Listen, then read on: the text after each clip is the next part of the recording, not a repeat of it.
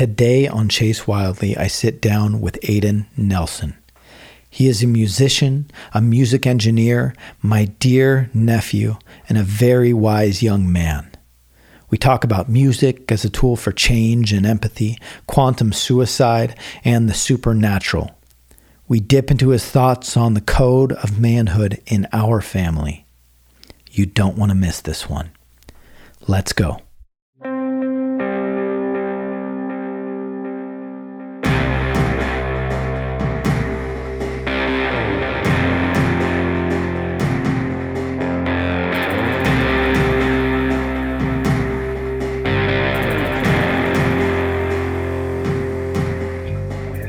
So you're my nephew.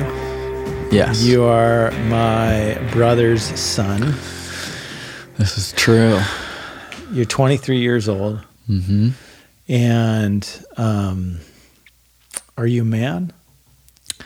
Am I a man? Yes, as far as I know. I What mean, is- what does that mean, right? I is that what you're just going to ask? What does that mean? What does that mean to you? Yeah, what does it mean to be a man? It's definitely a complicated question, especially considering, you know, today's day and age. We're kind of re questioning all those. Um, I think for me, it's mostly about, you know, being resilient. Traditionally and historically, I think manliness and being a man has been connected to like strength, hunting, and all that stuff that you know we evolved to become. But we don't necessarily need all those skills anymore. We don't need to be the strongest guy. Like the caveman, the more Neanderthal type of Yeah, I'm not, I'm not, you know, hitting animals over the head with bats and rocks anymore. That's good. That was a few years ago, but You've grown out of that Yeah. phase. I've grown out of that. Okay, so yeah, it's not that anymore. Yeah, but it's hard to pinpoint what it is now, and if you can even define it at all. But I guess that's why we're here, isn't it? I guess that's why we're here. Do you? I mean, we're we're part of the same family network and unit and and tribe in a lot of senses. Do you have a sense of what you were given from us as a blueprint? yeah Um, of what it means in our family to be a man i definitely have from my dad and i'm i'm not sure if it's similar or dissimilar from gary who's my dad's dad. Um, but he has kind of instilled this sense of you know having some sort of purpose.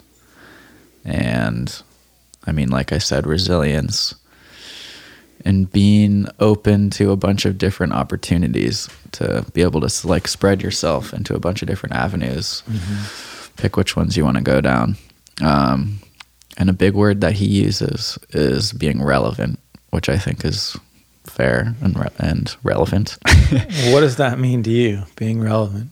um, i think it means putting stuff out into the world that makes some sort of difference or do some work that's meaningful to you and or other people i think it's mostly just i mean in the simplest sense like finding something to fill your days that matters if that makes sense Yeah, yeah, it does. Something that matters both to you and to the community. yeah and that's not exactly an easy thing to do but i think that's just the journey that we're all on as men or women Amen, man. And how? What have you found to do these days? What are? Your, mm.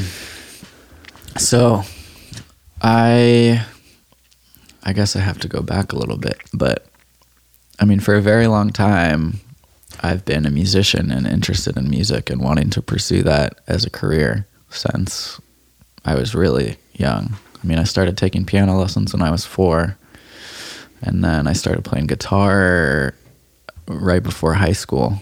Um, and then I went to Berklee for music. But I, for me, it's more of a creative outlet, I think. Just being able to put music out into the world that I enjoy and hopefully other people enjoy. And that isn't just, you know, words and chords, but like has some sort of deeper meaning.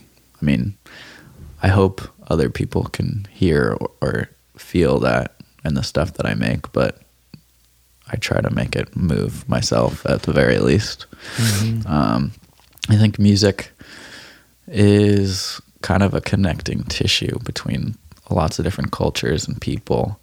So I think that's an accessible way for me to kind of tackle that question of, you know, how do you find purpose? How do you stay relevant?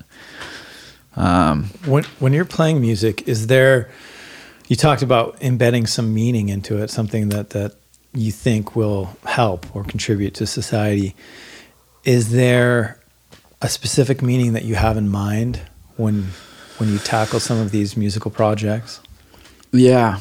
I mean, generally, what I go for is whatever's the most painful truth that I either don't want to admit or somebody else doesn't want to admit.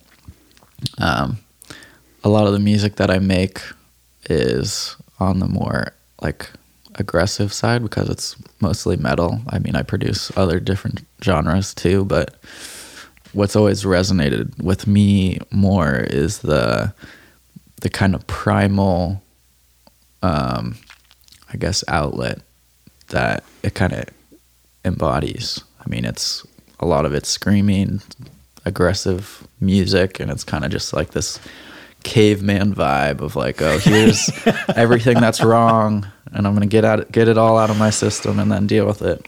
Yeah, yeah. There's a lot of primal yelling going on. Definitely, and I and I like that. And I when I listen to music, I want to be moved emotionally and forced to think about something that I wouldn't think about otherwise. Maybe forced is the wrong word, but coaxed into thinking about it. Um, and I think that's a lot of what art uh, serves as. It's to get you to question things and think about things in a way that you haven't before or wouldn't in ordinary circumstances. What's an example? What's what's one of these songs or an album that that you created, and, and what's the hard truth that you wanted to expose in that period of time? Or, Um, I think the most recent one for me was with my band back in Boston, which was called Deer Hollow. And our last release, which was an EP, um, it was called To Die Alone. And it kind of was just tackling the concepts of, you know, loneliness and anger and being in relationships and trust and all that kind of stuff. Um, it was, I mean, I think the whole concept behind it was everything ends at some point, and if we're willing to accept that or not, and when we don't, what happens, and when we do, what happens. oh yeah, Um, so there, I mean, it's been a while since I've looked at the lyrics or even listened to those songs, but from my recollection, that's what it was about.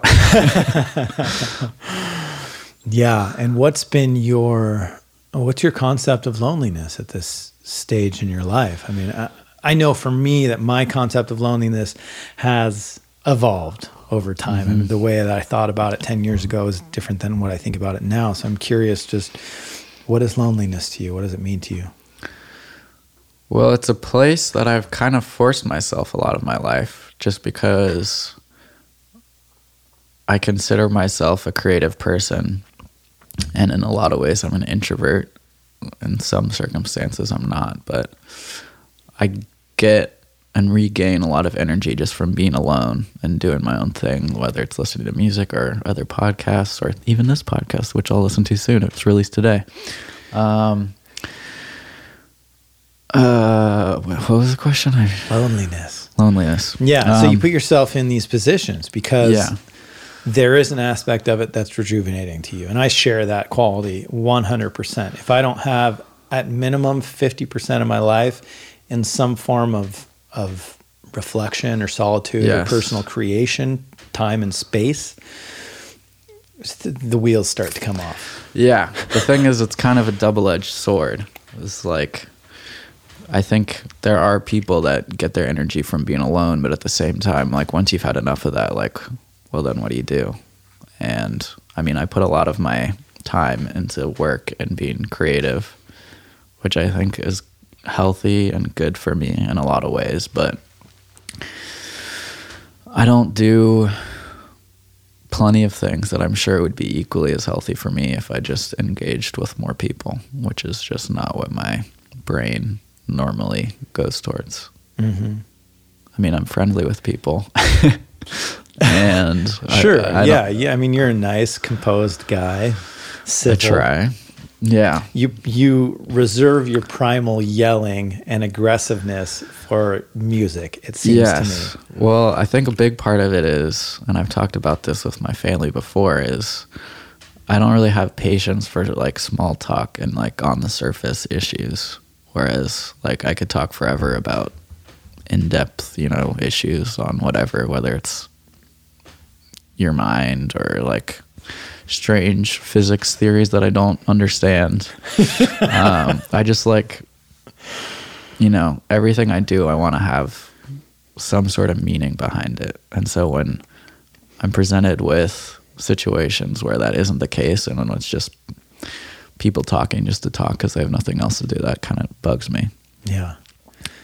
And I'm not sure why I developed that way, but yeah.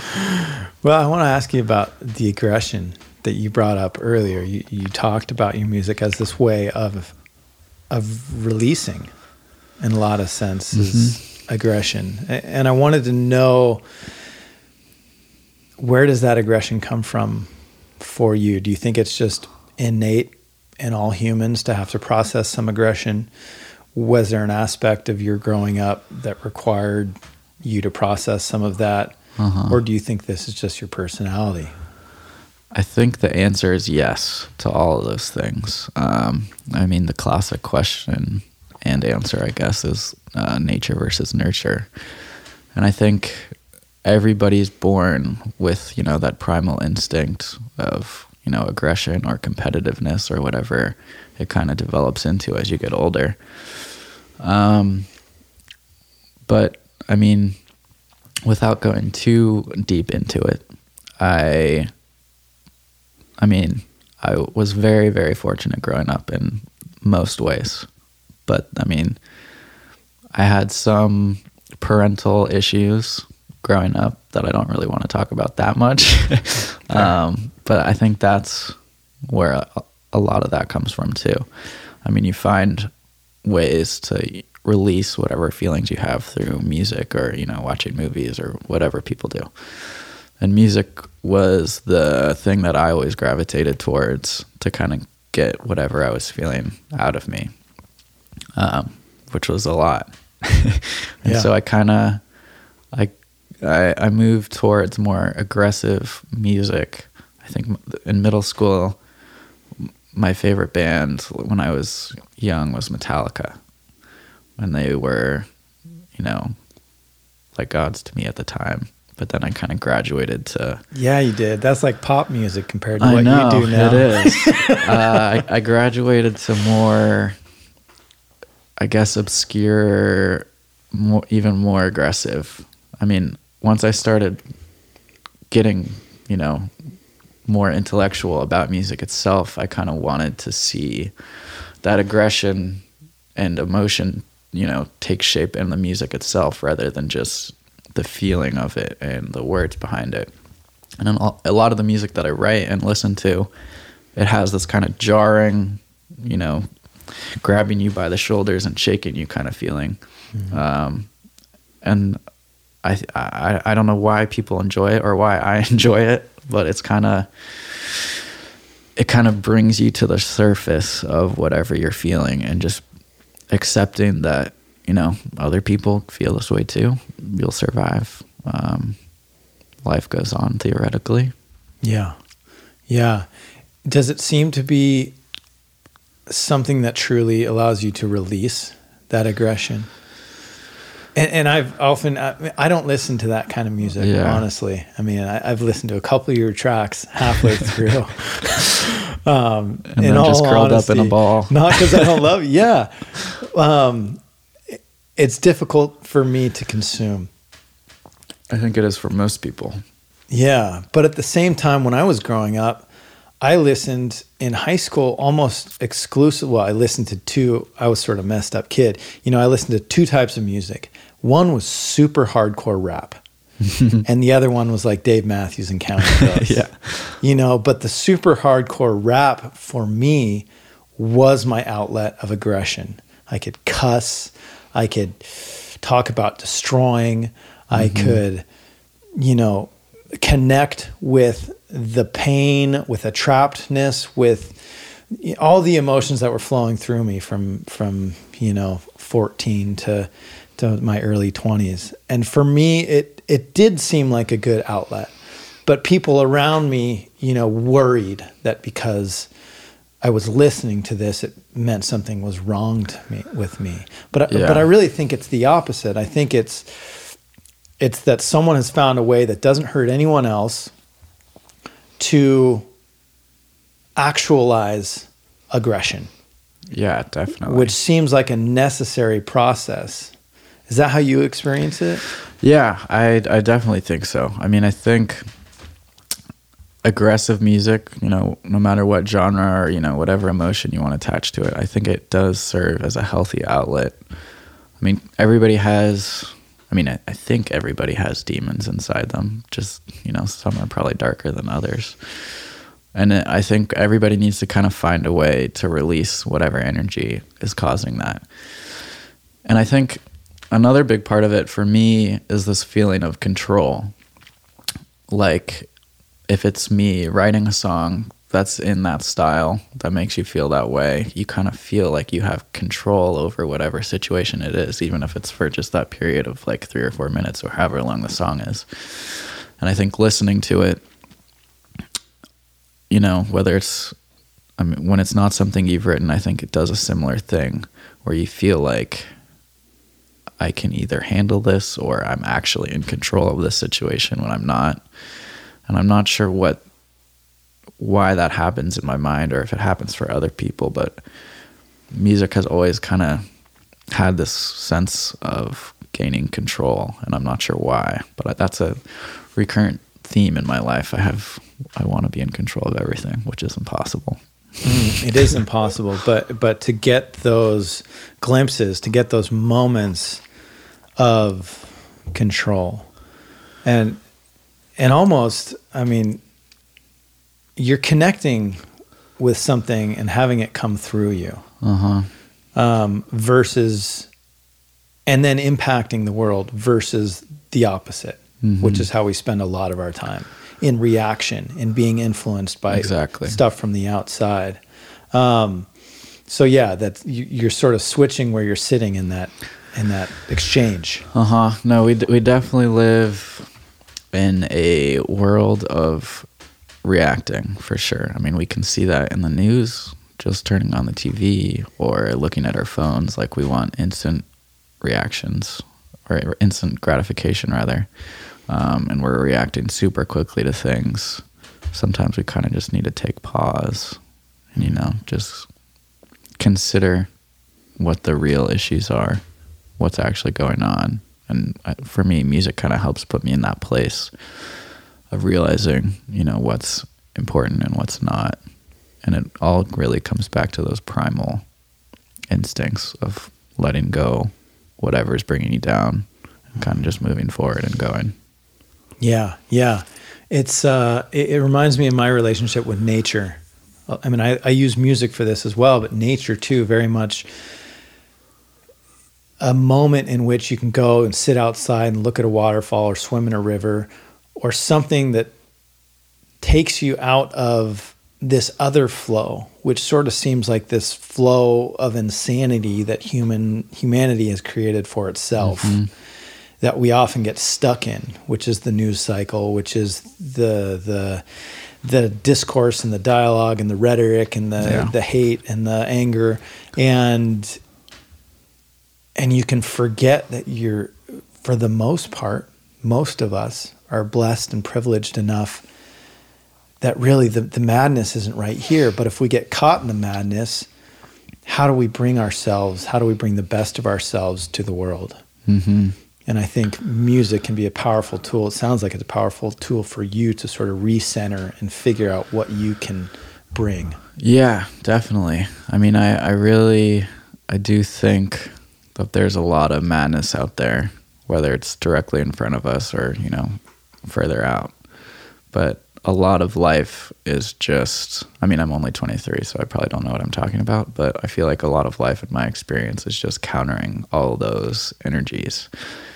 And, you know, there's so many different realities, I believe, and this is only one of them. So if you can kind of grab onto that and just accept that if things aren't going that great right now, either there's some other reality where things are awesome or that'll be the reality sometime soon. I don't know if you've heard of um, quantum mortality. Have you? Quantum mortality. No, Yeah. I've heard a lot of quantum stuff, but not quantum mortality. This is about to blow my mind. Lay Well- it on me. What is this thing? I mean, I haven't done a ton of research on it, and it's been years since. Listen, I've we have no idea what we're Oh, talking yeah, exactly. about on here. That's totally okay. Um, so it's basically this idea that there's an infinite number of parallel universes, universes, universes, whatever. Un- uni- universi? I don't know. Um, and the whole theory, essentially, from what I understand, is that every near death experience that you have in this reality, you'll never experience your own death, but you die in whatever parallel reality that happens in. Whoa, whoa, whoa. Say that again. Whatever near death experience you have in this reality is a death in another reality. Yeah, so our consciousness kind of jumps between all these parallel different universes, realities, whatever you want to call them.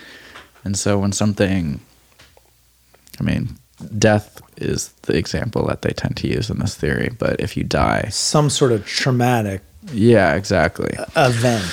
If you come close to that, the only reason you come out of that unscathed is because your your consciousness has kind of jumped to whatever parallel reality you're fine in. So if you take that as truth, which who knows if it is, but sometimes I try to take that as truth. Yeah, it's a sweet idea. Then you can kind of accept that you know what things are going to be fine. If I'm jumping from reality to reality, what's the worst that could happen? Mm-hmm. So yeah, it I don't could, know how we started talking about that. no, no, it could ultimately make you a little bit reckless. But Yes. um but that's a beautiful idea even if it's just applied to the concept that a trauma in your life or some catastrophic event which you barely survive or like you said just a straight up near death experience is your jump to a new reality is mm-hmm. potentially a jump to a higher level of consciousness. Yeah, your evolution or whatever. your wanna your own it. evolution. And mm-hmm. and you could view it that way. You could be like okay the old me is dead. Exactly. and now all those things i wanted to do but felt trapped or couldn't do or whatever before i'm free to do. I've got a new lease. I'm in a new i'm literally in a new reality Exactly. and whereas before the entire universe was conspiring against me maybe in this one the entire universe is conspiring for me yeah, I think you can really take it to be a positive thing, even though it kind of sounds like this dark, kind of morose theory. It's also called quantum suicide, so that's the darker name for it. Suicide. Dude, that is heavy. yeah. Have you experienced one of these quantum suicides in your own life? I've had near death experiences, yes. Um, it's weird navigating those and what those mean, and if that is me to actually jump into another reality. Because I mean, it Can just you, felt can like you living. share? What what was this? Uh, I've had a few. Uh, Oh, where was Um, I? Let's hear it. I mean, some of it's just car accidents. Mm-hmm. Um, w- I- w- one of the big ones, which wasn't that near of a death experience. Well, we don't need to qualify it. You know, you don't need to compare yeah, it. But, but it was a very meaningful thing um, or event that happened. My one of my best friends at the time was going on a road trip to Santa Cruz, and he was bringing his other friend, um, and he invited me to go to Santa Cruz, and they got into this like huge car accident, and both of them both of them ended up dying. Um, so like me thinking about well, what if I had said yes and just gone on that trip with them? like I would probably be dead, or maybe I would have jumped to some other reality or something. But that was a big event in my life, and that was very traumatic. Um, so I th- I, th- I think that kind of pushed me in a lot of ways to kind of go after what I want to go after and try and you know navigate or get rid of all the bad stuff that I had in my head or have in my head or you know was dealing with in real life. Um, so yeah, I think although that was a dark moment in my life, I think that it kind of shaped me to be a stronger person. I hope. Mm-hmm. Yeah, I can imagine it would. Do you? Oops. What I almost think that the a level of darkness is requisite to emerge Oh yeah. into into a higher consciousness, or I to think so too. to, to change some foundational beliefs in your life. Uh huh. I think, you know, obstacles in general and everything that we deal with in life that's negative, I think eventually has some sort of positive outcome in the end. Whether it's, you know, you learn something from it, you become a stronger person. Um, it, in my experience, which is limited, uh, it's always opened some sort of door for me, whether it's mentally, emotionally, or, you know, something more tangible like jobs or you know whatever Yeah. Yeah, well, and mortality, uh, a brush with mortality tends to do that. And maybe it's explained by this quantum suicide, this quantum mortality concept. Um, one of the guys on the podcast, uh, Dr. Robert Macy, on a prior, prior podcast, talked about how he was invited on a helicopter to go oversee this piece of land he was thinking of buying. And just off of a feeling, he decided not to. He just he said, you know, no, mm-hmm. tomorrow I'll check it out. And that helicopter crashed. wow And that was the moment in his life when he decided, you know, he was done with the 20 year career that he had been in. And Yeah, the next day pushes he started. perspective. Yeah, it- it pushes everything into perspective in that way. yeah no death and you know hard times really you know make changes in somebody's life i mean if you're looking at it the right way i think um, like i said every you know bad thing that's ever happened to me has turned into something beneficial in my life i think most of them i've realized what how that happened or what did that but I think for a lot of people, they don't think about things that way. And so it's harder to kind of get over things.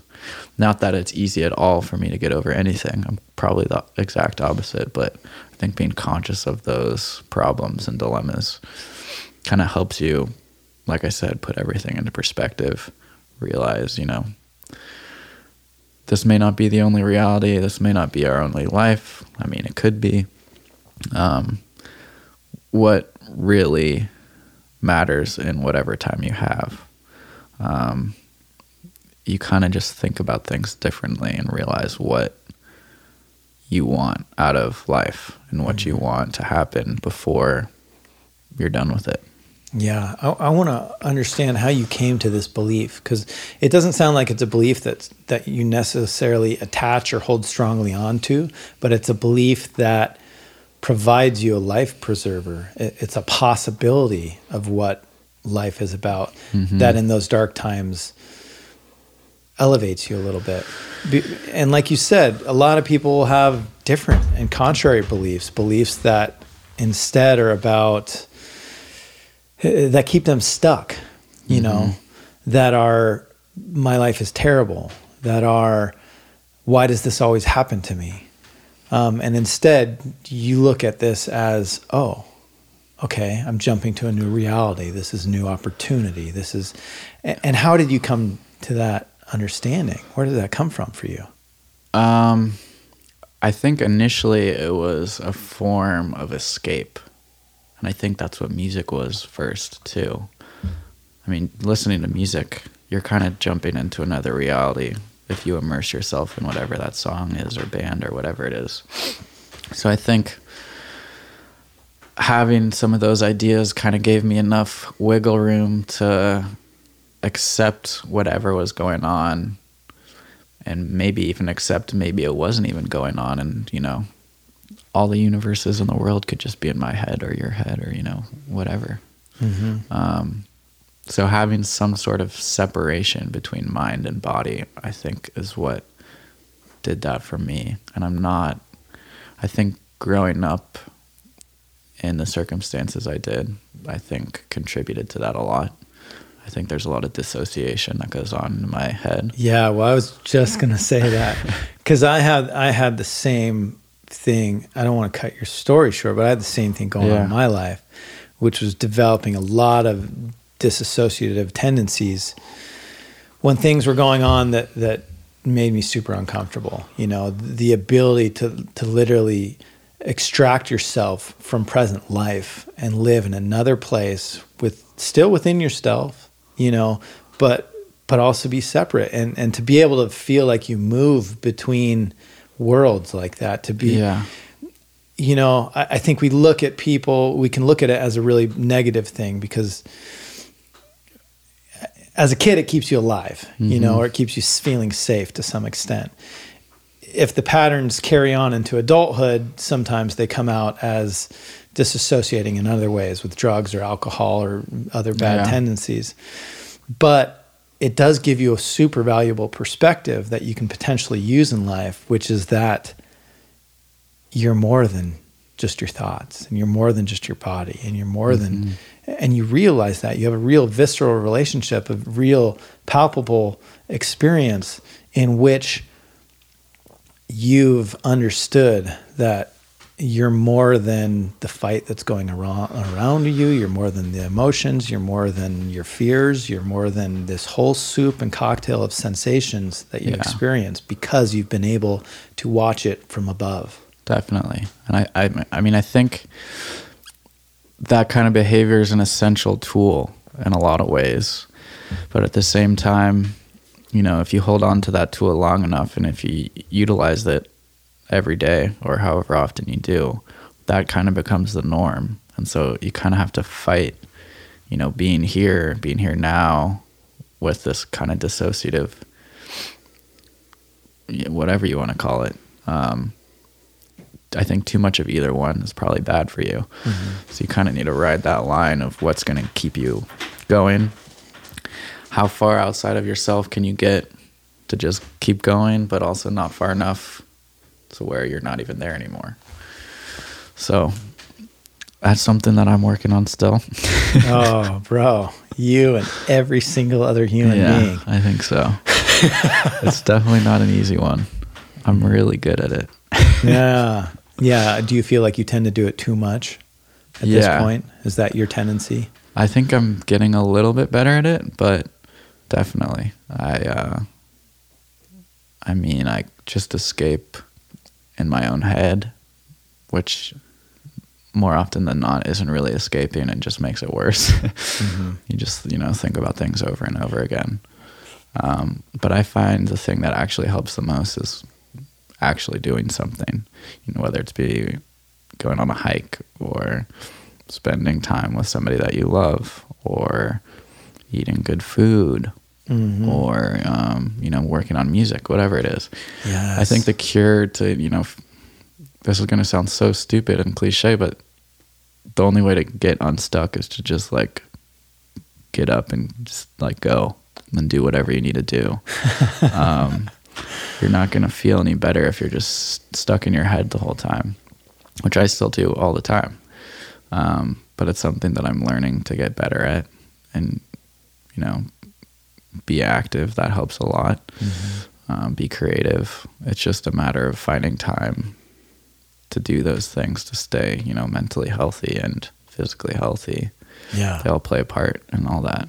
Yeah, absolutely. It's almost as if when we disassociate, we, we remove our essence from our body so that our body can experience this trauma or this pain. and you wouldn't have your brain wouldn't have to And your brain wouldn't have to comprehend it really Yeah. or experience it.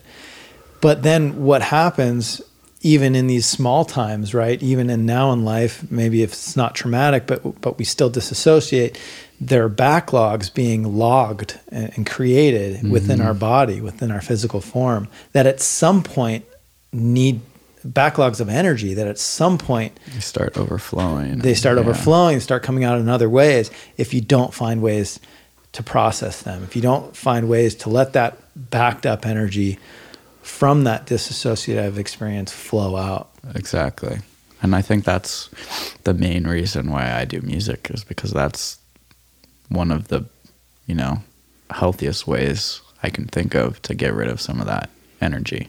Dude, it's and it's also one of the most ancient oh, human oh, ways of dealing with grief or hope or mm-hmm. sadness or you know anger I mean, tribally, like this was our collective emotional outlet. Yeah, for sure. For energy.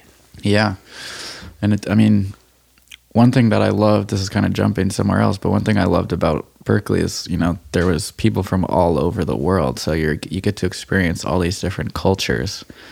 And so, you know, you kind of see how the music of certain parts of the world helps shape those people and how it influences their character and their personality and how they view the world. So what I learned was like the more you learn about music of certain cultures, you can kind of step into at least the composer, what they were thinking or how they think. I mean, if you try and replicate exactly a, a song that somebody had written, you know, from somewhere else in the world, it's going to feel weird and like it's not natural almost. But I think trying to step into those situations that are unnatural or uncomfortable, you kind of further yourself a little bit.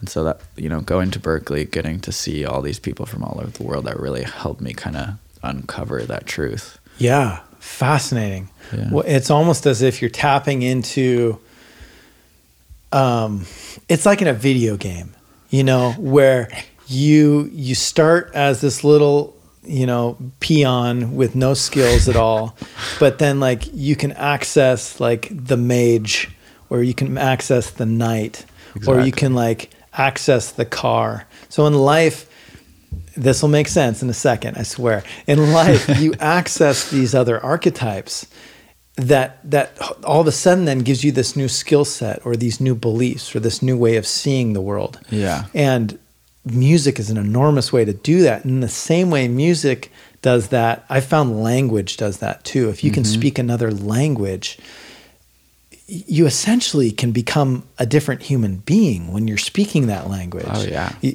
you you're immersed, you're connected not just to some language, but to the entire culture and history that made that. I mean, I find myself acting in all these different ways and, and expressing myself as yeah. a totally different human being. Well, I think, I mean, I think there's these like interconnecting webs.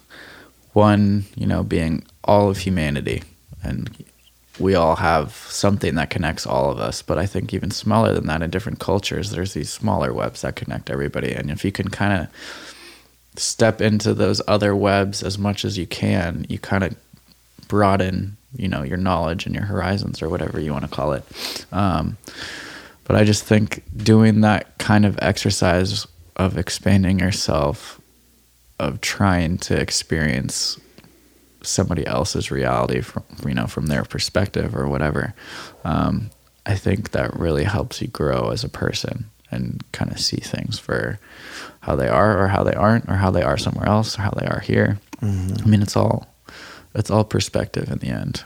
It is, but but like you said, it's also it's two things it's gaining perspective and you're also practicing discomfort you're mm-hmm. practicing stepping outside of who you've thought you were yeah. who you've attached to in a lot of ways which may be keeping you stuck in who yeah. you have been. And i think that's again one of the tools of dissociation. I mean you could consider doing all those things you know dissociating from who you are but at the same time you're kind of expanding who you are to become all those things that you weren't before. So i think there's a healthy balance you know of trying to figure all that out stepping mm-hmm. out as much as you can but still remaining yourself yeah Well, and in that, you, I think every time you go through that process, you learn a little bit, tiny bit more of what it actually means self. Mm-hmm. Because there's some part of it that stays consistent. When you move from Latin music to death metal, to death metal, to classical music, or if you move from speaking Italian to Chinese to English. And or if you move from one subgroup of like ski bums to software engineers to Mm-hmm. something else, raft guides, you know, you you notice how your ego likes to change to fit in and adapt and learn these skills and become connect to this sub network of Yep. humanity. But then you also realize that there's some essence of it that remains unchanged. Mm-hmm. And and in the same disassociative way, you know, you see you see what's the ego and what's the self. Um, or, or you get seeing's not the right word because for me it's been sort of a, a an experience and feeling. Definitely. Yeah. I mean, I think it's a strange concept, ego, because I definitely have one. And I feel like most everybody in our family has one. um, but it's it's something you kind of have to conquer, and I'm not good at that yet. Um, and it's again, you know, related to instant gratification. We were just talking about this before we started the podcast, but young people are so inundated with instant gratification and getting things right away because of technology. And I think that's not really a healthy way for your mind to be trained because that's not really how the world works. Um, so if you if you can find a way again to step out of that feeling and that energy of expecting things to happen in a certain way, whether it be fast or the way that you planned or you know ho- however you thought something was going to happen, if you can step away from that and see that there is some some things, most things, perhaps everything is out of your control. And it's just a matter of trying to plan for what you can plan and do what you can do, but accept that in the end it's not necessarily going to go how you thought it would. It might not go your way. And if it doesn't, that's fine. You'll have another chance, most likely. Um, I mean, you just, I've said this a few times already, but you just got to keep going. You just got to keep going. What does your ego say to you? What's your experience with your own ego? Oh boy. Because I mean, you started to get personal, and then you told me about this general phenomenon, which I totally agree with. This, this, this, you know, chasing instant gratification, and, and your mind sort of being trained that way. But how have you experienced it personally? How how is it? You said you want to be better at it. What does that mean to you? What will that mean to you? Um, well, I think my ego tells me that I should be the best at everything that I want to be the best at, which isn't directly unhealthy, but I don't think it's healthy. Um, Does it set a timeline for you on that? I mean, is it telling you you should already be the best, uh, or you are? yeah, the best? it's a little bit of both. Just honestly, no one realizes it. Exactly. It's it is a little bit of that. I mean, I f- this is going to sound really silly, but I feel like it might resonate with other people and maybe a lot of people. But I feel like everybody has something in them, or at least I feel like I have something in me, and I it's like a it's this orb of potential or whatever you want to call it, and it might just be the expectations you set for yourself but I really think it is unlimited. And I think if you can just tap into that in some way, and it has to be efficient and not damaging to you or other people, which is the tricky part. Um, I think we could all, you know, make happen what we want to make happen.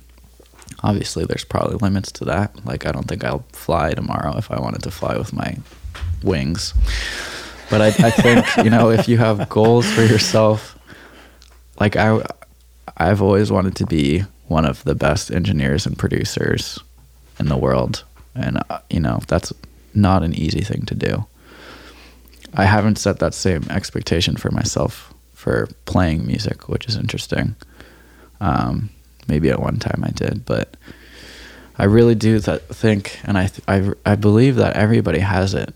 Is this?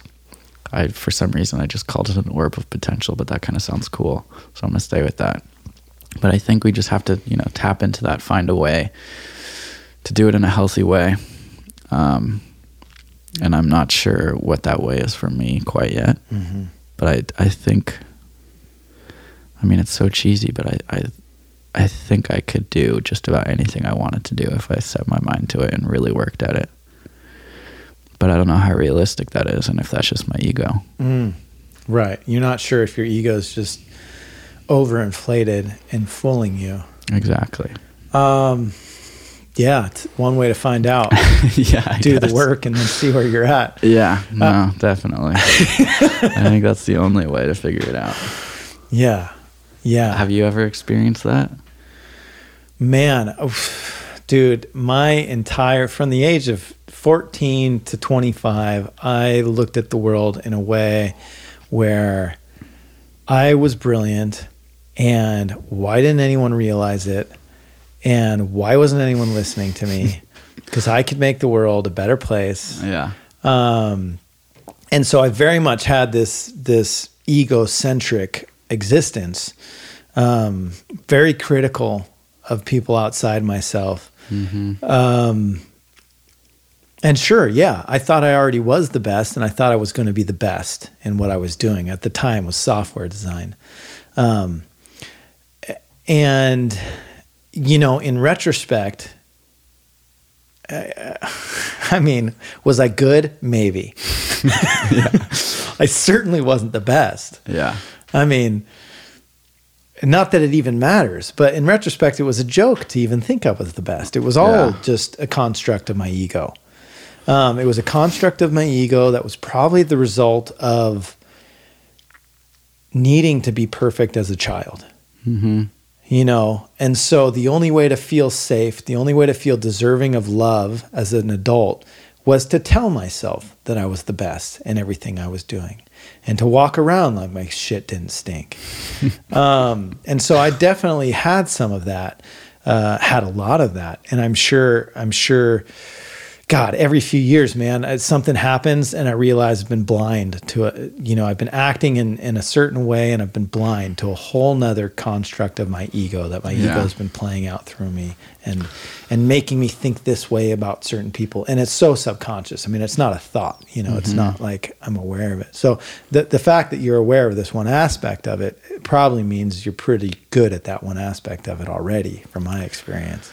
Well, I, I, I mean, I definitely relate to a lot of the things that you're saying. It is, I mean, that's the damaging part that I was talking about. Is you know, how how realistic is it? How silly is it for you to think that you're great or the best or you know whatever you want to call yourself? But I think, I think the successful people of the world have a little bit of that in them. And it's just a matter of controlling that in a way that's healthy. I mean i i, think it's this weird battle between ego and potential. And it's not something that's easy to figure out at least for me. Um, but i think having some sort of expectations for yourself whether or not they happen or not will further you to get to whatever it is you want.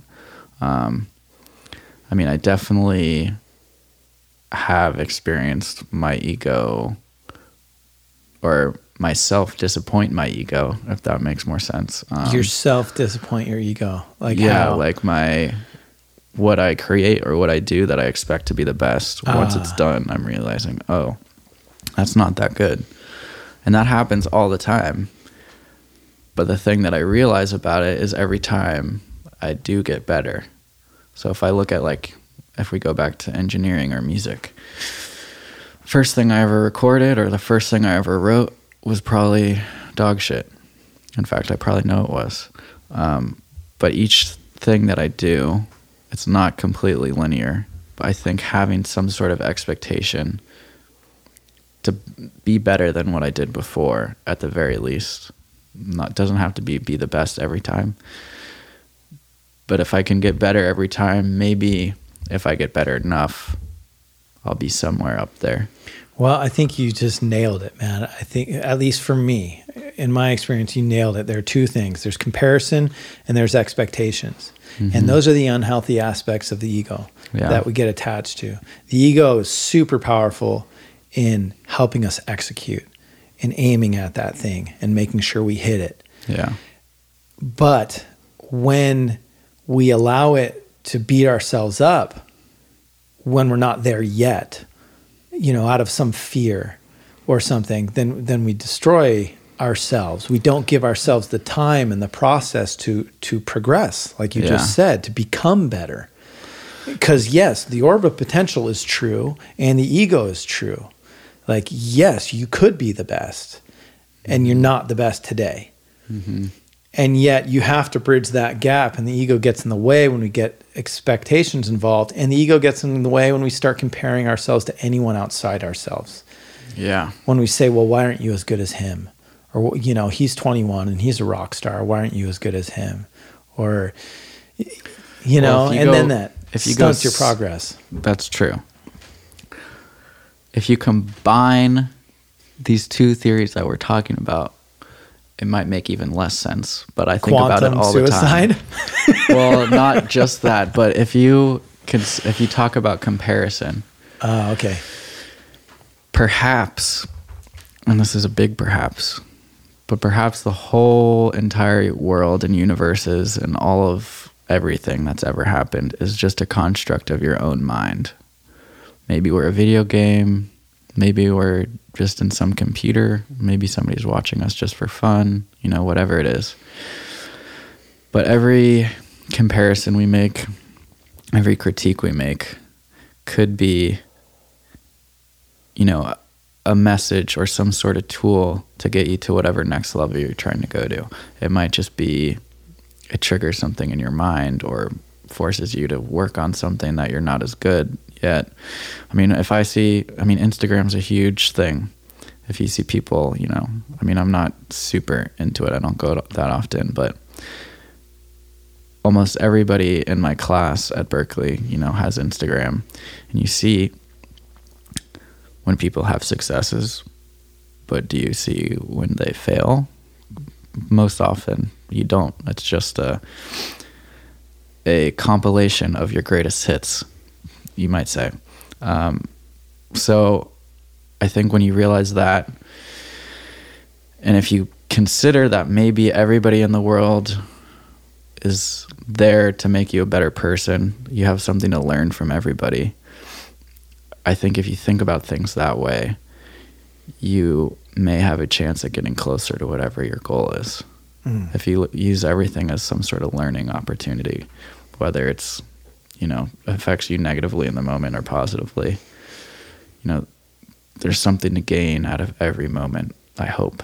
That's what how I try to live my life and one of the reasons that I don't have a lot of patience for the small talk stuff, which we talked about before. I I just want to get something out of, you know, every second and that's impossible, but again, having some sort of expectation that that's even possible might lead you somewhere. hmm Yeah, I think that's a good thing to strive for. I think choosing to believe that there's something to learn in every moment and every action is Mhm. a is a really empowering and healthy belief. I think that it is possible. Just sometimes in those moments when we feel like we're not learning anything, we're not wanting to look at what we need to learn. Yeah, definitely. I mean, that's been my humbling, super Oh, humbling yeah. experience. I'm like, oh God, why am I even talking to this guy? and then later it dawns on me, you know, what, what he had to teach me yeah. or what I was supposed to, you know, oftentimes years later. And then I'm really hitting myself because I could have learned it five Yeah. years ago. No, definitely. No, it's uh, it's it's tough. Um, I mean, you can't be learning all the time, but I mean, I try.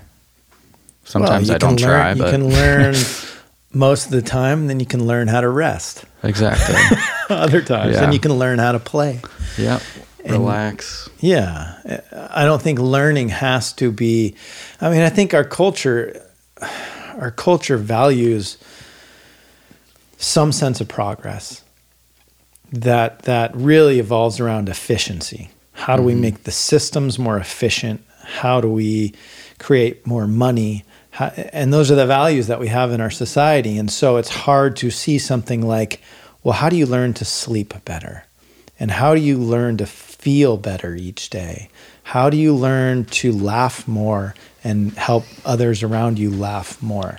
Like, Yeah. if those were societal values, then we could be learning every minute of our lives without feeling guilty. Yeah, that's a big part of it because I think those are the important things that we should be learning. But again, like you said, our culture doesn't value that as much as we value money.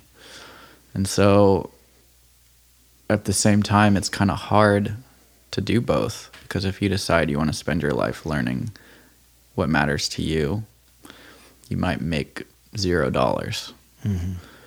And you might make five dollars or you might make a hundred million dollars. That's kind of the bet you make when you decide that's the way you're going to live your life. So that's something also that I've struggled with. I mean, music. Choose, choosing a life that isn't necessarily until you get to the top, it's not super lucrative. you know I mean? Exactly, yeah. It's not super valued by society. Yeah. Um, I mean, it's not an easy. Nothing is, I assume, but it's it's a hard direction to take. When, I mean, there's not really anybody else. I mean, you and uh, Justin, your brother, you played music too, but there's not really any musicians that do it for a career in our family. So, I mean, in our family's filled with very successful people, which is, you know, if you think about it, can be intimidating and you might set expectations for yourself and your ego might be like, well, I'm part of this family. I should be just as good. I should be just as successful. But you kind of need to step away from those thoughts, dis- dissociate if you can, um, and do the things that make you happy and what you think will bring you, you know, personal wealth, which isn't always money, but happiness, love, and laughter, and all those things that make us feel better. Because how often does money make you feel better? I mean, once you get once you get above the poverty line, you'll feel better when you have enough money to not think about it all the time. But once you have enough money, making you know a lot more isn't going to make you feel happier. Yeah. I mean, it's our it's our relationships. It's how we spend each day. Um, sometimes it's taking a nap. Sometimes it's taking Yeah. a good power nap. Exactly. That's right, man. Yeah, I just uh, we got to find the things that matter to us, which often don't matter to that many other people. Well, and I that's a good point to bring up, and I think it's worth digging into that a little bit because it's it relates back to this idea of the interconnected webs that we were talking about, Mm-hmm. which is this great tool for accessing skills and culture and perspective and language, but it can also feel like this trap. It can feel like you're a fish in a net and all the other fish are swimming one direction, but you want the net to go this other direction. Yeah. You know, a- mm-hmm. and and essentially you are you're shifting if you're swimming against the grain in some regard, if you're fighting some fight in our culture to change society, you're you are you're trying to push this entire net of consciousness in a different direction to some Yeah, extent. I definitely agree. You're still within the system. You're still connected to the expectations others have for you um, and to the values of other people. And slowly but surely, you need to to try to find people to connect with you. Or in certain ways, you may also need to disassociate from what you're connected to. There may be a process of saying, listen, the people I'm hanging out with don't share the values that I share. The people I'm hanging out with don't have the same goals or interests that I have. And maybe there's an aspect of that to me spending a lot of time with them that's holding me back also. Yeah, I think, you know, we need to spend time with people that give us energy. I think maybe even the whole world has some sort of collective energy source that we all pull from during our day. And, you know, those energies push and pull in certain directions depending on, like you were saying, who's pushing or pulling them. And if there's more people drawing energy and pushing energy in a certain direction, it's harder for the other people to go the other way or wherever they want to go. So if you can surround yourself with things that make you feel like you're gaining energy when you're doing them, mm. I think that's important and I think that's valuable if you're trying to, you know, fight that fight and do what you want to do and how you want to live your life. Yeah. Yeah, I think it's super important too. Mm-hmm. I wonder, man, this is a rabbit hole and a half, but you know, how do we know when it's the right thing? Because there are things to do. We've already talked about finding discomfort, right? Mm-hmm. And, and challenging discomfort to learn and to grow. And yet, we're also talking about finding things and people that give us energy. And oftentimes, it can feel like, well, this is hard, so maybe it's not for me. So I'm going to just find something else. And I think sometimes you're really right when that's the case. But I think other times we're just not being persistent enough. Do you have a sense of like the difference between those two circumstances in your own life? Yeah, I mean, I've definitely experienced both of those. Um, I think persistence is definitely important, but at the same time, you do kind of need to realize when something's not working, um, and maybe doesn't mean you stop doing that, but look at it a different way and see how you can you know, metaphorically adjust your grip or whatever. Um, but I, that's a, that's a really tough question. It is. I mean, I think everyone is grappling with it at some level. I think it for me, it's the question of I don't know. Is it the difference between maybe it's this battle between ego and intuition? You know sometimes our ego is aligned with our intuition or that orb mm-hmm. of potential and sometimes our ego is attached to something in the past and so uh, we're pushing and pulling my concept right now is that when we're losing energy it's a sign that our ego and maybe our heart or that orb of potential or that that true self that mm-hmm. is calling are fighting against each other they're yeah. not going the same direction I think that's probably accurate. And it's a moment at, at, minimum for reflection, either to say, well, I'm pulling away from this person that I should just allow myself to go with, or life's trying to take me in this enter- this direction, and I'm I'm resisting in some way. Yeah. Um, I, I mean, I've noticed that there's plenty of things and problems that you run into where you hear a voice in your in your head that tells you what the right thing to do is. And that happens all the time. But the thing is, those are like the small issues where you always know the right answer. And it's the more complicated, big issues. Yeah, god damn it. I know. I don't know why. why does that have to happen? Um, but I, th- I think that's where persistence comes into play. I mean, the more complicated and deep, you know, whatever issue or problem you're dealing with is, I think if you can be persistent you'll at least learn something about what you're doing wrong if you keep going and adjust from there. I don't I don't think it's as easy as just stopping when something's not going your way. Um, I don't know. These are we're getting real, real deep. We're getting I'm, real deep I'm into it. it. I'm gonna br- I'm gonna bring us just a little bit higher, back to s- surface level, um, okay. just for a moment. Uh, and that's to ask about sort of back on the question of the tribe of men in your life. Oh, yeah. And one of the reasons I really wanted to talk to you was because you are younger, not significantly. Mm-hmm. I mean, you're 23, I'm 35. In another 10 years, that gap will seem non existent. Yeah. You know, that's how age works.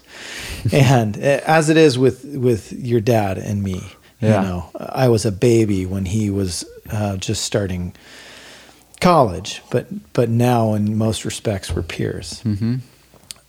But what you have to offer me is perspective. And that is that when I was young, when I, and by that I mean when I was in my early 20s, I had all these ideas about how the generations before me had screwed things up. Mm-hmm. And I'm wondering if you have a sense of that, either in your family or in your industry, or if there's any nuggets about wh- what it what it means to be a man or what it means to be a good human or how this generation has screwed up our culture. I want to hear those. Wow. Well, Where do we begin? Yeah, I don't know if I'm quite smart enough to answer, you know, how the generations ahead of us screwed up because I'm sure that they were just doing their best for the times. Oh, the you're too is- diplomatic. Come on. I mean, the thing is, I mean, I do believe that, but I think you know perspectives change each each generation. So I don't know if I can believe that you know they're causing problems for the next generations on purpose, but sometimes that's just what happens. Um, and at least in the music industry, I mean, the generations before us were kind of screwed all the all the new people because there's no money to be made in recorded music. I mean, it's all live and touring. Um, just because there's like zero money in streaming, and that's what everybody does. Nobody buys CDs. I mean, people buy vinyl, but pressing vinyl's incredibly expensive. Um, so that I that's one thing where I wouldn't I still don't have an answer for how to fix it and I don't know if anybody in the music industry does. It's like how do you get people this goes back to what we were just talking about. How do you get people to value something which you value so heavily and pay money for it when now they have access to anything that they want for free essentially. I mean, you'll pay a subscription to whatever site you use. Um, but it, it that's one of the reasons why I kind of switched to doing more live music stuff because I hope at least that that's always going to exist where people are performing live. Um, so it's a little more consistent money for something I like to do, and I'm still very close. I'm still doing sound engineering and mixing, but it's just on the fly. I don't have days to work on a song. You have the length of the song to work on a song, um, which is exciting. But the it's another tough question. There's, I think there's a lot wrong everywhere. Um, and it's it's just about doing the best you can to avoid making the same mistakes now that you know that they're mistakes because I'm sure the people that made them didn't know that they were mistakes when they made them. Hopefully. Um, but your other question was being a man and my family specifically, correct? yeah. Um, I mean, I think, I think being a good man or a good human, or whatever you are, I think it all comes down to just being kind to people, being resilient when bad things happen, learning as much as you can in the moments that you can. Um, you know, we all need releases and outlets. So finding whatever those are for you, whether they be music or writing or, you know, going on a hike or whatever it is, or finding some sort of combination of things.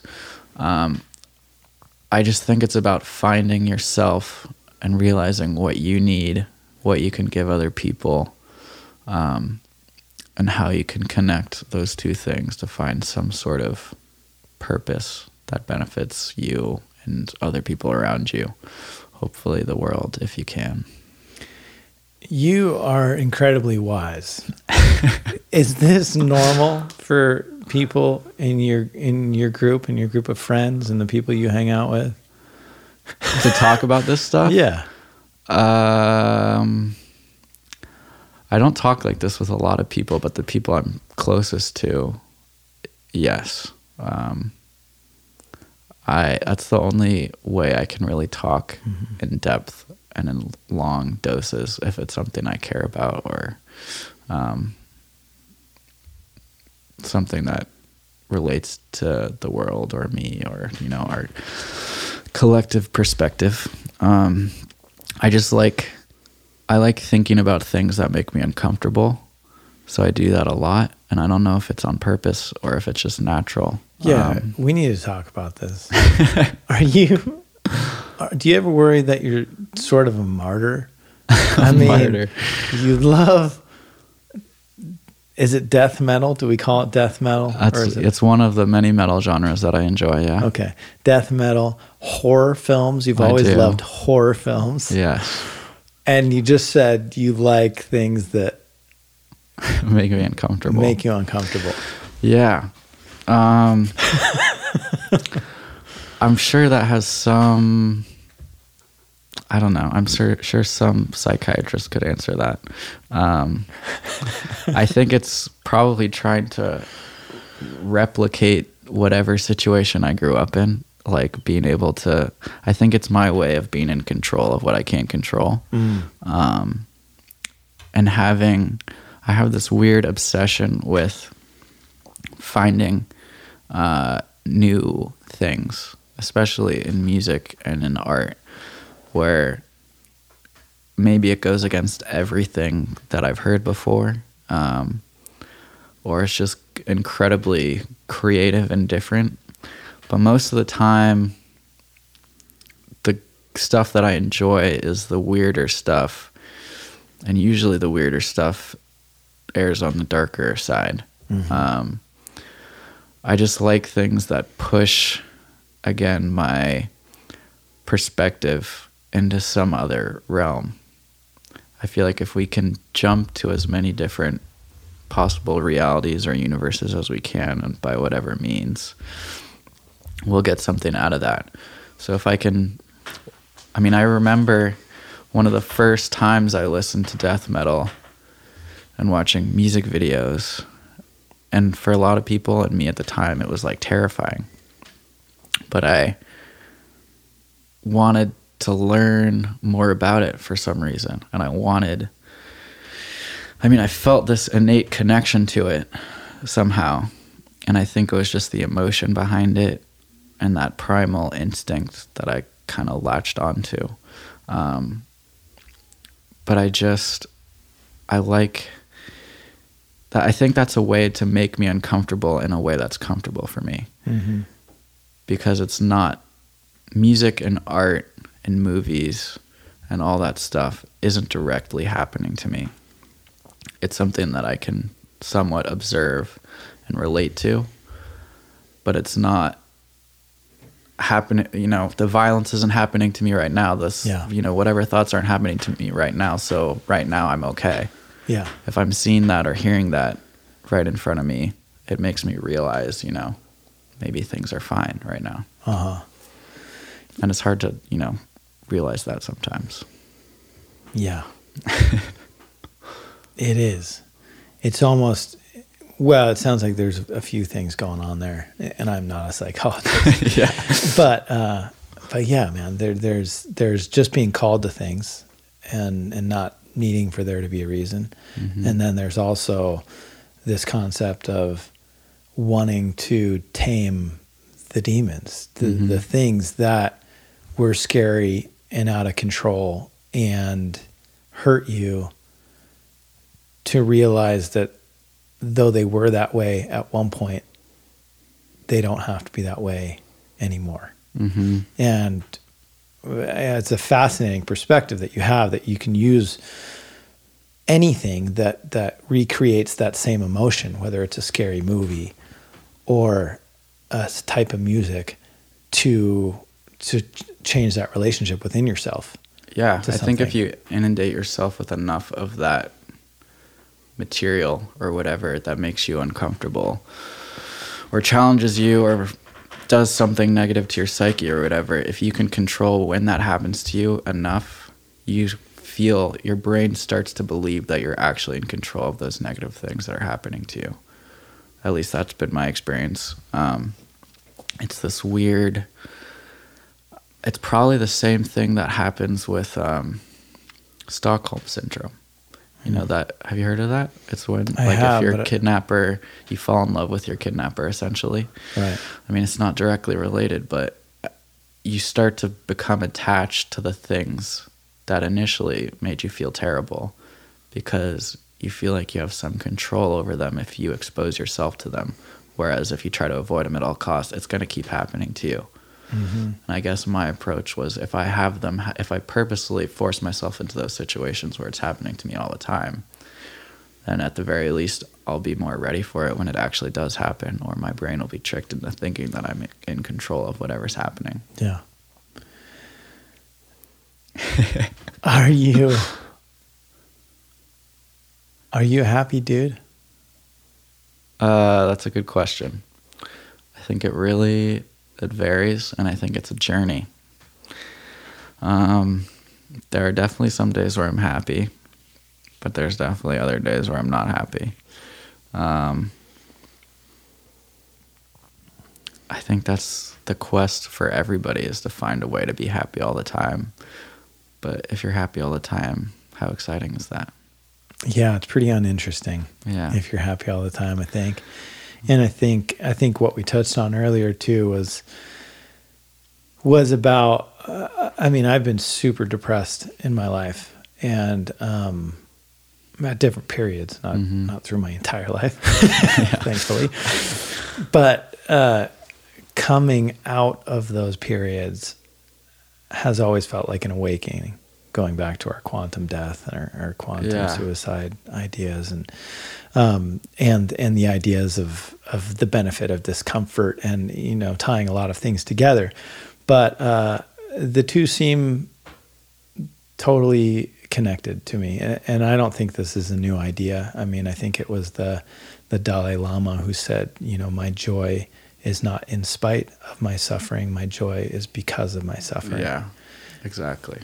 Um, Well, it's funny that you said awakening because that's like directly related to one of the songs that I wrote with my band. It was called Awake, and it kind of was about happiness and sadness and loneliness and depression and all those fun things. Um, and one of the lines was, I've been awake too long. And it was kind of referencing, you know, I've been in this state of being okay for too long and I know that something bad is going to happen now. Mm-hmm. And it's kind of I mean I forget all the lyrics now cuz I haven't done them in forever. But it's it was this realization that you're not going to be okay forever, but things aren't going to be bad forever either.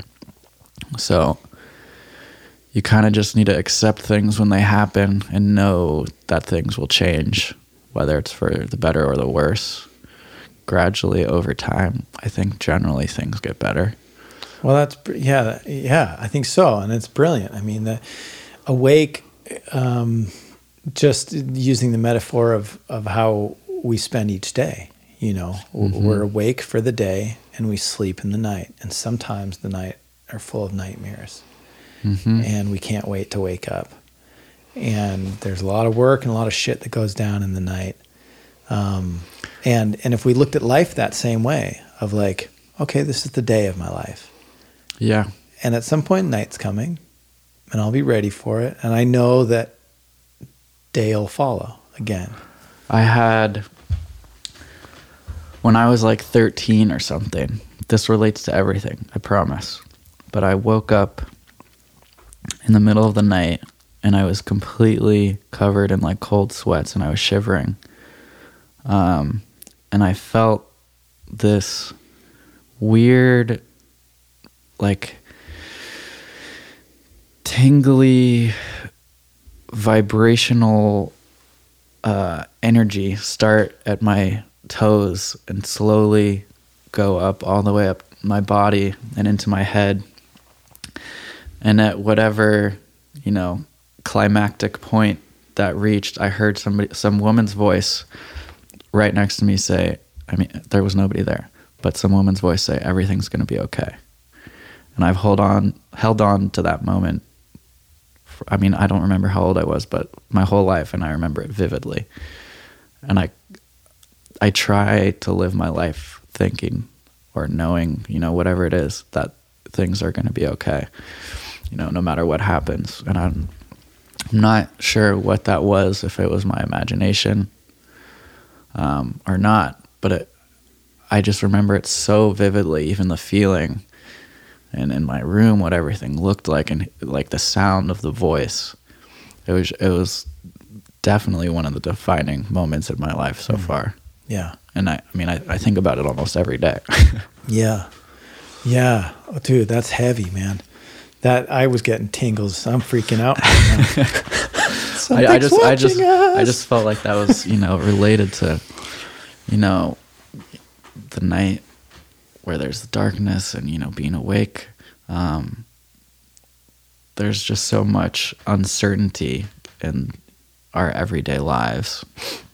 Um having something to hold on to like that I feel like has been important to me. Mm-hmm.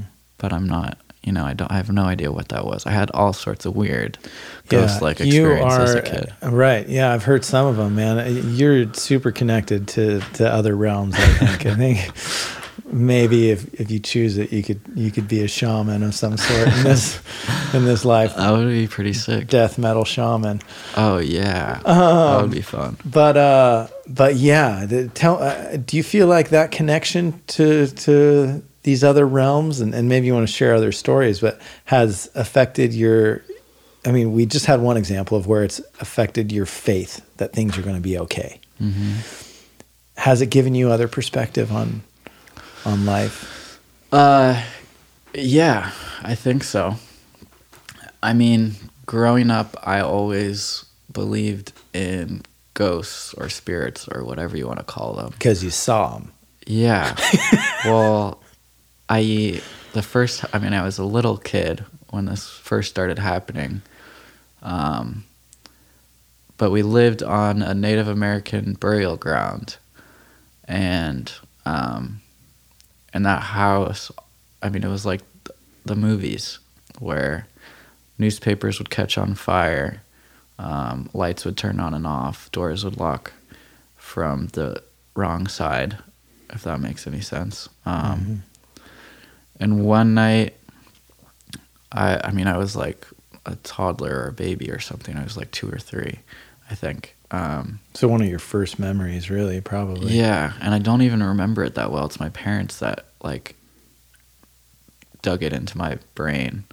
Um, but my I was in my parents' bed, um, and it was the middle of the night or something like that. Or I don't. I think everybody was asleep, and my mom opens her eyes and sees this big, tall man with long hair standing above her.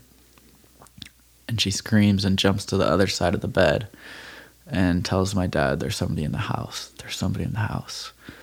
And so my dad you know looks throughout the house obviously doesn't find anything but all that other stuff those newspapers the doors the lights all that stuff kept happening and for a while it happened to me in our the house that they live in now um, So even after you moved, this, Yeah. some of that stuff was. I always felt like it, whatever that was kind of followed me. Mhm. Um, I mean, I would, I would be up late at night, and I would be in my dad's office, and I would see these train sets floating above, going in circles, and it, it wasn't real train sets. It was like white, uh, like Orby. Mm. Uh, I mean, like if, if you could imagine orb trains, spirit trains. yeah, I mean, it looked like a little train set, but it was not of Made physical material. made of light. Exactly. Yeah. That's what it was. Uh, that would happen. I would see my stuffed animals open their eyes and like turn their heads. Um, I mean, uh, there's an attic right in my room upstairs in my parents' house. I would wake up in the middle of the night and the light would be on in there when nobody had been in there, and it's not easy to get in there. Um, I had a weird thing happen in my friend's house when I was a little. I was, I was probably like eight or something, but uh, I'd go over to his house because it's down the street. And I remember we dressed up in, I think I dressed up in like a princess dress or something. And he, I forget what he dressed up as, but I remember we were trying to be like wizards and stuff, and we had wands. And I was like, I'm going to move this couch. And then the couch moved. You bro. And I'm not even joking. I believe you tried to get- 100%. I mean, nothing like like any of that stuff has happened to me in a long time. But I just I remember each of those things so vividly. I just can't believe that there's not some sort of other realm or reality or that ghosts don't exist or whatever it is. Because everything that my experience tells me is that it does exist and like I feel like I've communicated communicated with it I have some sort of relationship to it because I'm like seriously drawn to all these kind of darker things. And I feel like that might be because I have some sort of weird connection to it. But maybe that's all just made up in my head. I haven't figured that out yet. Well, No, I, I don't think it is. I don't think it is, man. I mean, yeah, maybe you're just crazy, but uh, my, you know, I've been into some weird shit. I've gone down and seen shamans in the jungles, and Yeah. um, and been on a few crazy trips. And my sensation is that that that realm exists right here where we are today. That it that it's overlaid and interwoven with Yeah. with everything we're living and there may be multiple ones right ones of more light and, and Yeah. ones where spirits are trapped or you know whatever it is um, is probably beyond our human co- comprehension it doesn't mean we can't interact Yeah. with it and certain humans don't have a better perception of it Well, I, th- I think also kids in general are, haven't been trained to believe that that's all nonsense. So I think that their brains are more open to it, or maybe they're just not as developed. Because I feel like that stuff happens more. I mean, it happened for me more when I was a kid.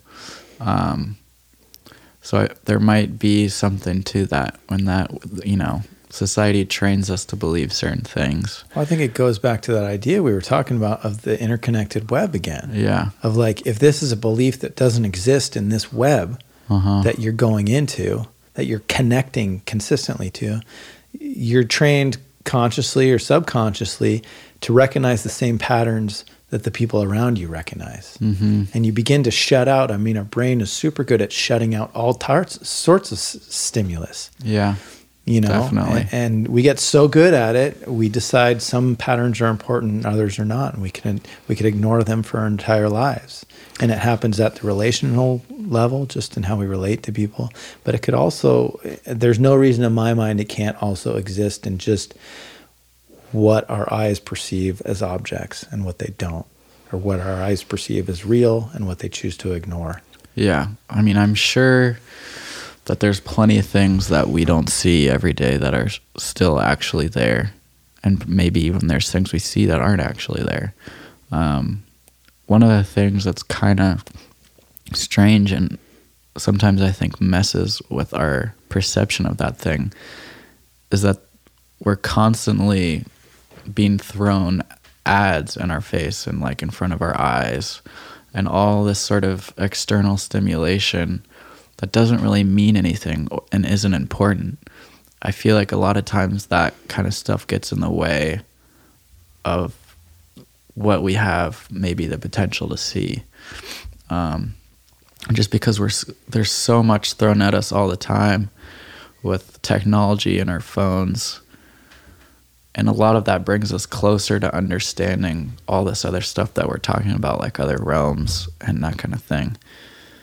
But i think it might be an obstacle for our mind and our eyes in a lot of other ways where we're not as open.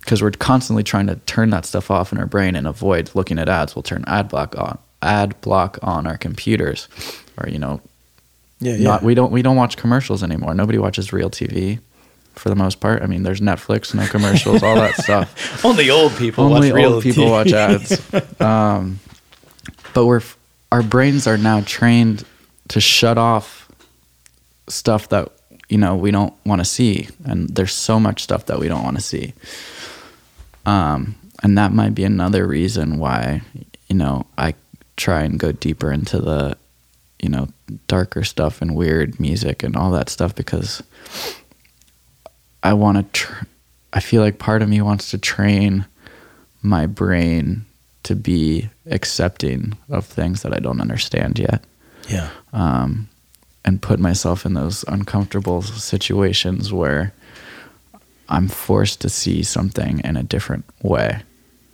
And I think if I do that enough, you know, maybe my mind will be open enough to see, you know, maybe there's somebody standing right next to you right now, or, you know, some sort of energy that isn't apparent to everybody. Yeah. But I think trying to strive towards being able to, you know, at least be aware that that's even a possibility, I think is important. Yeah.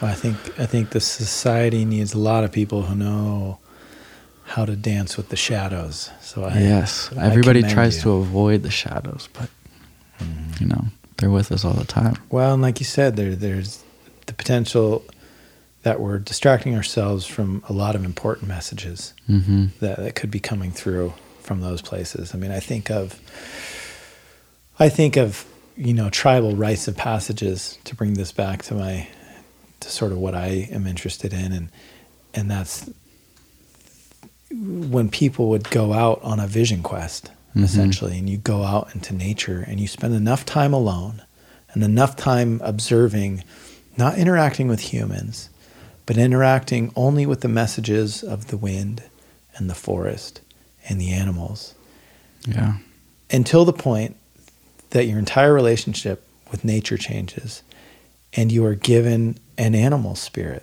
you know whether it comes to you in the physical form or visually as real uh, you know seeming as real as anything uh, who's to say what that experience was actually like? But every member of the culture or the community or that tribe would go through an experience like this that that gave them that sensitivity to nature yeah, that they had some pal- you know palpable experience with with another entity and to come back and to say i am the wolf or Yeah. i am the bear yeah. I think that kind of stuff is fascinating, and I think anytime you kind of put yourself out in nature, even if it's just you know for a short time, you really do.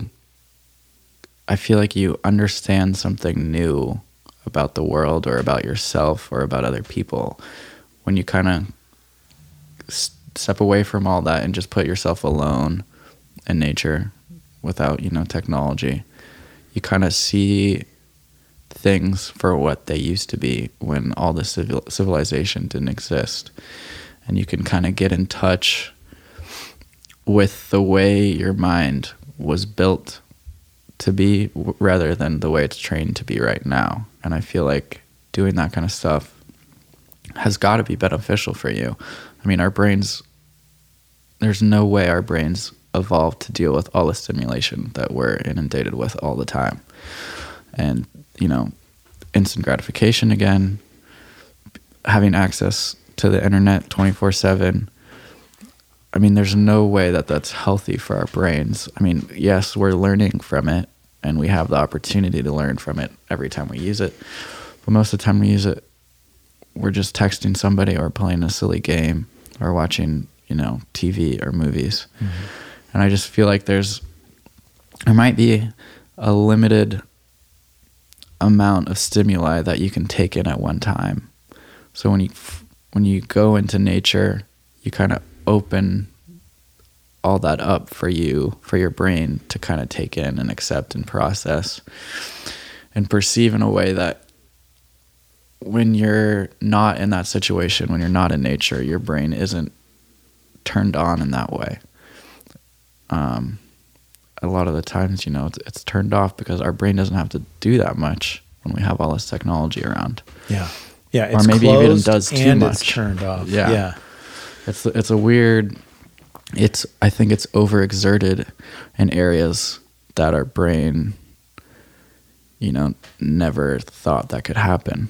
but at the same time it's being malnourished in all the essential ways that we have evolved you know to live we haven't been like super civilization for that long um, No, we haven't. And who knows how long it's going to last? I mean, there's a good chance that the Earth or an asteroid or our own pollution decides that we have to reset everything yeah i mean i'm sure we it's have inevitable time as humanity to evolve into new technological beings. Yeah.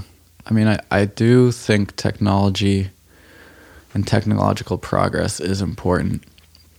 I just don't think that we should lose sight of how we have evolved and what we need to feel good. I mean, it's just, it's simple like that because there's nothing about our bodies or brains that was developed to handle all this stuff that we deal with from day to day.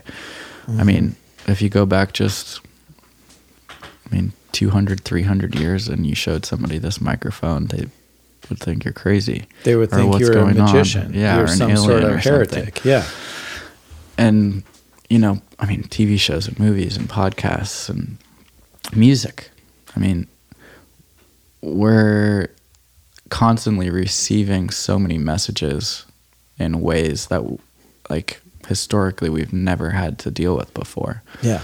So I, just, I don't do it as often as I'd like, but I try to not expose myself to that Mm-hmm. kind of stimulation sometimes. I definitely do too. I try to take Yeah, you're very, you're good at it. Oh, thanks, bro. I try to take a week, you know, where I don't get on my phone at all, and and longer periods where I don't go on social media, and and then obviously, you know, I'll take three months and I'll go on a trip, and Yeah. I, I, I won't, you know, maybe I'll check. I check social media once or twice or send emails to tell people I'm alive. But I really value that time out there in nature, that time away from all this stimulus. But I think you're right too. I think that eh, technology to me is like money in that it is an amplifier of what is there. Mm-hmm. And the problem for me is that what is there isn't super good. And what I mean by that is our habits as people aren't where we need them to be, our values as a culture aren't where we need them to be. So mm-hmm. we see the things that are amplified are the the neurosis, are the the ugly and hateful aspects of ourselves are amplified. And it's an opportunity because now we can see them crystal clear. It's an opportunity to go and heal them.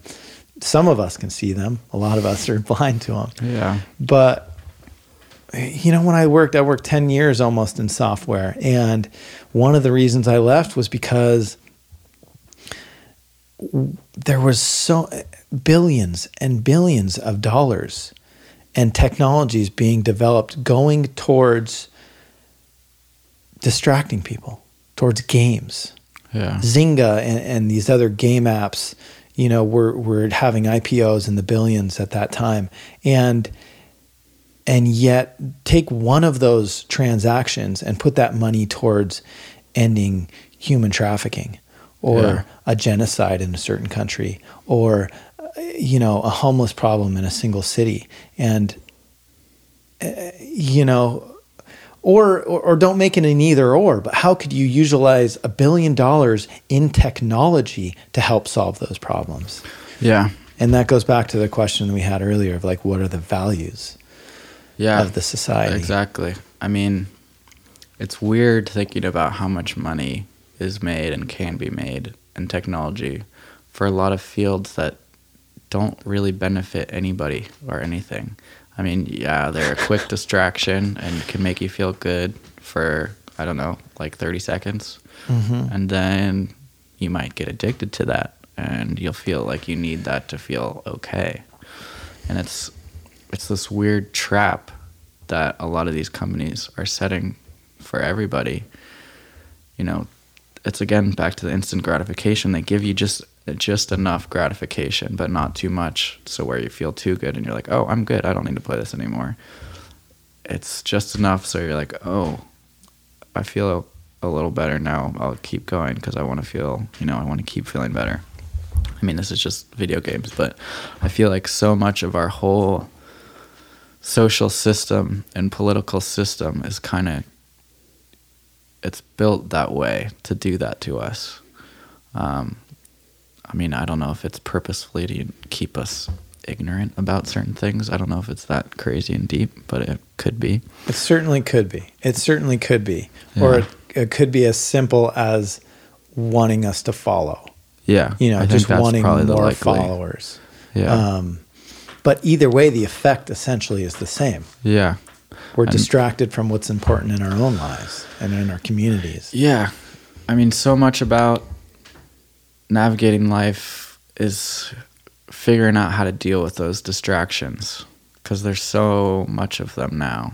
I mean, again, our brains, you know, weren't made for this kind of thing, but we, or I guess we're doing our best to figure it out. But I mean, if you can avoid to the best of your ability those kind of, I mean, I don't want to say those kind of technologies because some of them are great, but those kind of traps that people set for you. Um, I mean, I think it obviously would make you feel better. You wouldn't feel dependent on something to make you feel a little bit better. I mean, the same I feel like is for the whole drug industry, where, you know, there's so many prescriptions and drugs that are given to people. I mean, forget about all the side effects, but like, you, people can almost instantly become addicted to so many of these prescribed dru- drugs that doctors can give to you. And what benefit is that really if if you become dependent on that? Like, I mean, there's definitely things and diseases and illnesses where that kind of stuff is necessary. But I feel like so much of it is just overdone and over prescribed and, you know, given just to make some more money and to get somebody, you know, hooked on it so that they they keep getting it. I think Um, you're right. I think there's some malice in that, definitely when it comes to the medical industry with, Yeah. of creating products that people become dependent on as an income for Yeah. to create an income source for someone else. Exactly. I feel like so much of the world functions like that right now. I mean, like most of the internet, People probably. are focused on making money, not creating value, Yeah, not creating value to human beings. yeah, and that's pretty sad. But I mean, maybe not Super for them. They'll make they'll make their buck. I think it's super sad because you can do both. yeah, you can provide value and make money that way. I think Mhm. there are companies doing it. Um, yeah. I mean, that's that's the way to do it if you can. I just feel like, I mean, probably the reason that a lot of these companies don't do it that way is probably because that's the harder way to do it. I mean, doing something the right way in a way that benefits people and makes money is um it's almost like Mission Impossible. I just watched all well, those yeah. movies. I mean, there's uh, it's just like Mission Impossible. it's just it's exactly the same. How's it like Mission Impossible? Well, just you know, it's it's a it's a goal that's hard to accomplish. I feel like um, trying to do good in a way that makes money. It way. requires asking bigger questions. Yeah, exactly. I think it's a. I mean, they're harder questions to answer for sure, and it's hard to find something that people want that benefits them, that'll make money. That's true too. Um, Because people at the same time also want the easy thing, the now thing, the thing that allows them to avoid the discomfort. Yeah, or even the cheaper thing. And sometimes the thing Yeah. that benefits benefits us the most, you know, ain't that cheap. Yeah. So I don't know. Lots of tough, Lots of tough tough stuff. questions. Well, it is an absolute honor to talk with you, Aidan. You're so wise, and I feel like I've learned so much in this conversation. Oh, me too. I It's want to ask you uh, one more question, which is Can you think of a challenge or an exercise that you would have for anyone who ends up listening to this for them to go do in their own life Yeah. in some week or in some Um, period of time? I challenge you. It doesn't have to be death metal, but I challenge you to listen to some sort of music that you've never listened to before or you've never enjoyed before and kind of just let yourself lean into it and sit back try and understand what that person was thinking what they're trying to get across to the listener. Um, i feel like doing that kind of thing is practice for being open to other perspectives. I mean it's like it's an easier form of reading if you look at it that way. You're just you're going into somebody's head for a little bit. And i feel like if you can do that you can get better at empathy. Um, and then if everybody was a little bit better at that i think there wouldn't be quite so many complicated questions we'd have to answer Amen. Beautiful challenge. All right, people, go push yourself outside your comfort zone with that and learn a little empathy through uh, an amazing exercise that I'm going to go do immediately. What's your uh, your band was called Deer Hollow, deer hollow like the animal and what was the album? The good one to listen to is called to die alone Okay, I'll probably do that to die alone. okay see if you get can get rid of get through the whole thing I'm going to do it. it's only four songs Have you listened to the Mike Posner album? Do you know who he is? mike Po- He sang the song "I Took a Pill in Ibiza" or whatever. no he just came out with a new album and his style has changed a lot but he as he released it he said the introduction the first track is an introduction that says this song or this album is made to be listened to from the beginning to the end without interruption yeah without looking at your phone without talking to anyone without taking off the headphones and so that's how i'm going to treat this exercise Pr- I think that's the way to listen to music in general, as impossible as that is most often. it's difficult Yeah. but that's how it used to be Yeah, you just that was normal. yeah. There, I mean that you And couldn't albums change. used to be designed that way, not Yeah. to promote some single, but albums were designed to experience from pressing play towards when the music stopped. yeah, I mean that's. I still try to do it that way. It's hard, and it's not necessarily the way people want to hear music, but I think it's the best way to put a message across, and you know, create some sort of meaning out of it. Well, you are a craftsman and a hero in my it. eyes. Aidan Nelson, thank you, brother. Oh, thank you. What a gorgeous gift to talk to someone a generation below me and hear such meaningful and profound levels of thought. Now, Aidan's challenge for all of us is to select a type of music that you don't like or the type you like the least. Select an album, listen to the entire album in one sitting, and think about the person creating it. Try to connect with what they were feeling and where they were coming from and connect to what your own resistance is with these sounds and this type of music. Huge thank you to Aidan Nelson. His band is Deer Hollow, and you can follow up for his music and life updates at Aidan Nelson1 on Instagram. Thanks as always to Aulicino for the music and No Sin Records for the audio production. Thanks to you for listening. Now go out there and love somebody.